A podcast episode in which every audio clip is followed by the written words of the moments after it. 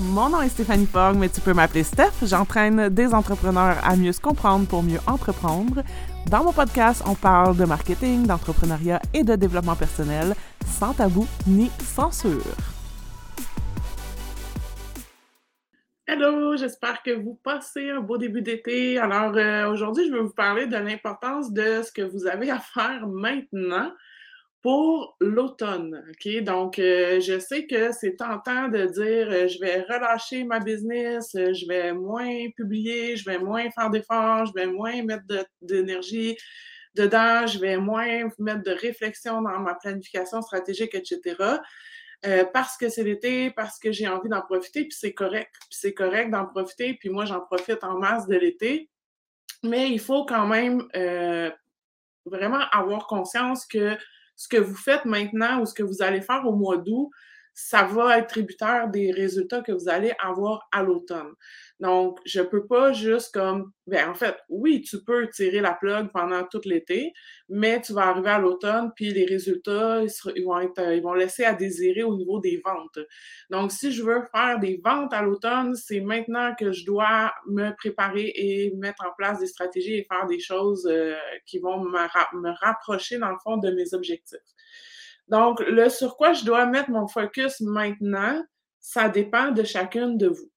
Ça dépend de ce que vous avez, entre autres, de prévu à l'automne. Donc, si par exemple, j'ai un lancement qui est prévu en septembre, ben en ce moment, pas, pas la veille du mois de septembre, en ce moment, je dois faire des actions pour aller chercher le plus, le plus possible sortir de mon réseau pour augmenter mon bassin potentiel pour quand je vais arriver à mon lancement en septembre ou en octobre.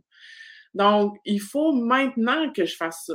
Si j'ai euh, quelque chose que je veux vendre euh, au mois de septembre ou au mois d'octobre, c'est maintenant que je dois augmenter ma liste courriel.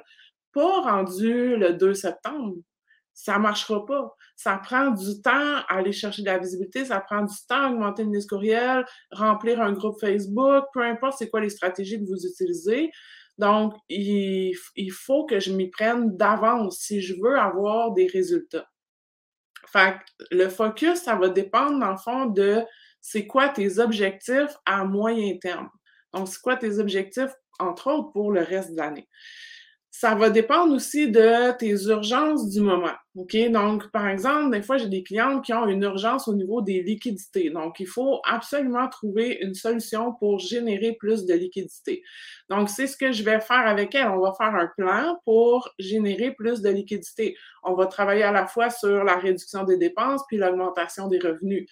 Donc, ça se peut que ça soit ça, toi, ton focus en ce moment. Puis là, c'est sûr que tout le monde va me dire, oui, mais moi, j'ai sûr, j'ai besoin de faire plus d'argent. Oui, on a toujours besoin de faire plus d'argent, mais ça dépend des, moments. Il y a des moments où c'est pas euh, une réelle priorité, où la priorité, c'est vraiment de travailler sur, entre autres, sa visibilité, ou peut-être que tu t'apprêtes à engager quelqu'un à l'automne et il faut travailler tes processus à l'interne pour que tu sois prête pour cette personne-là rendue à l'automne.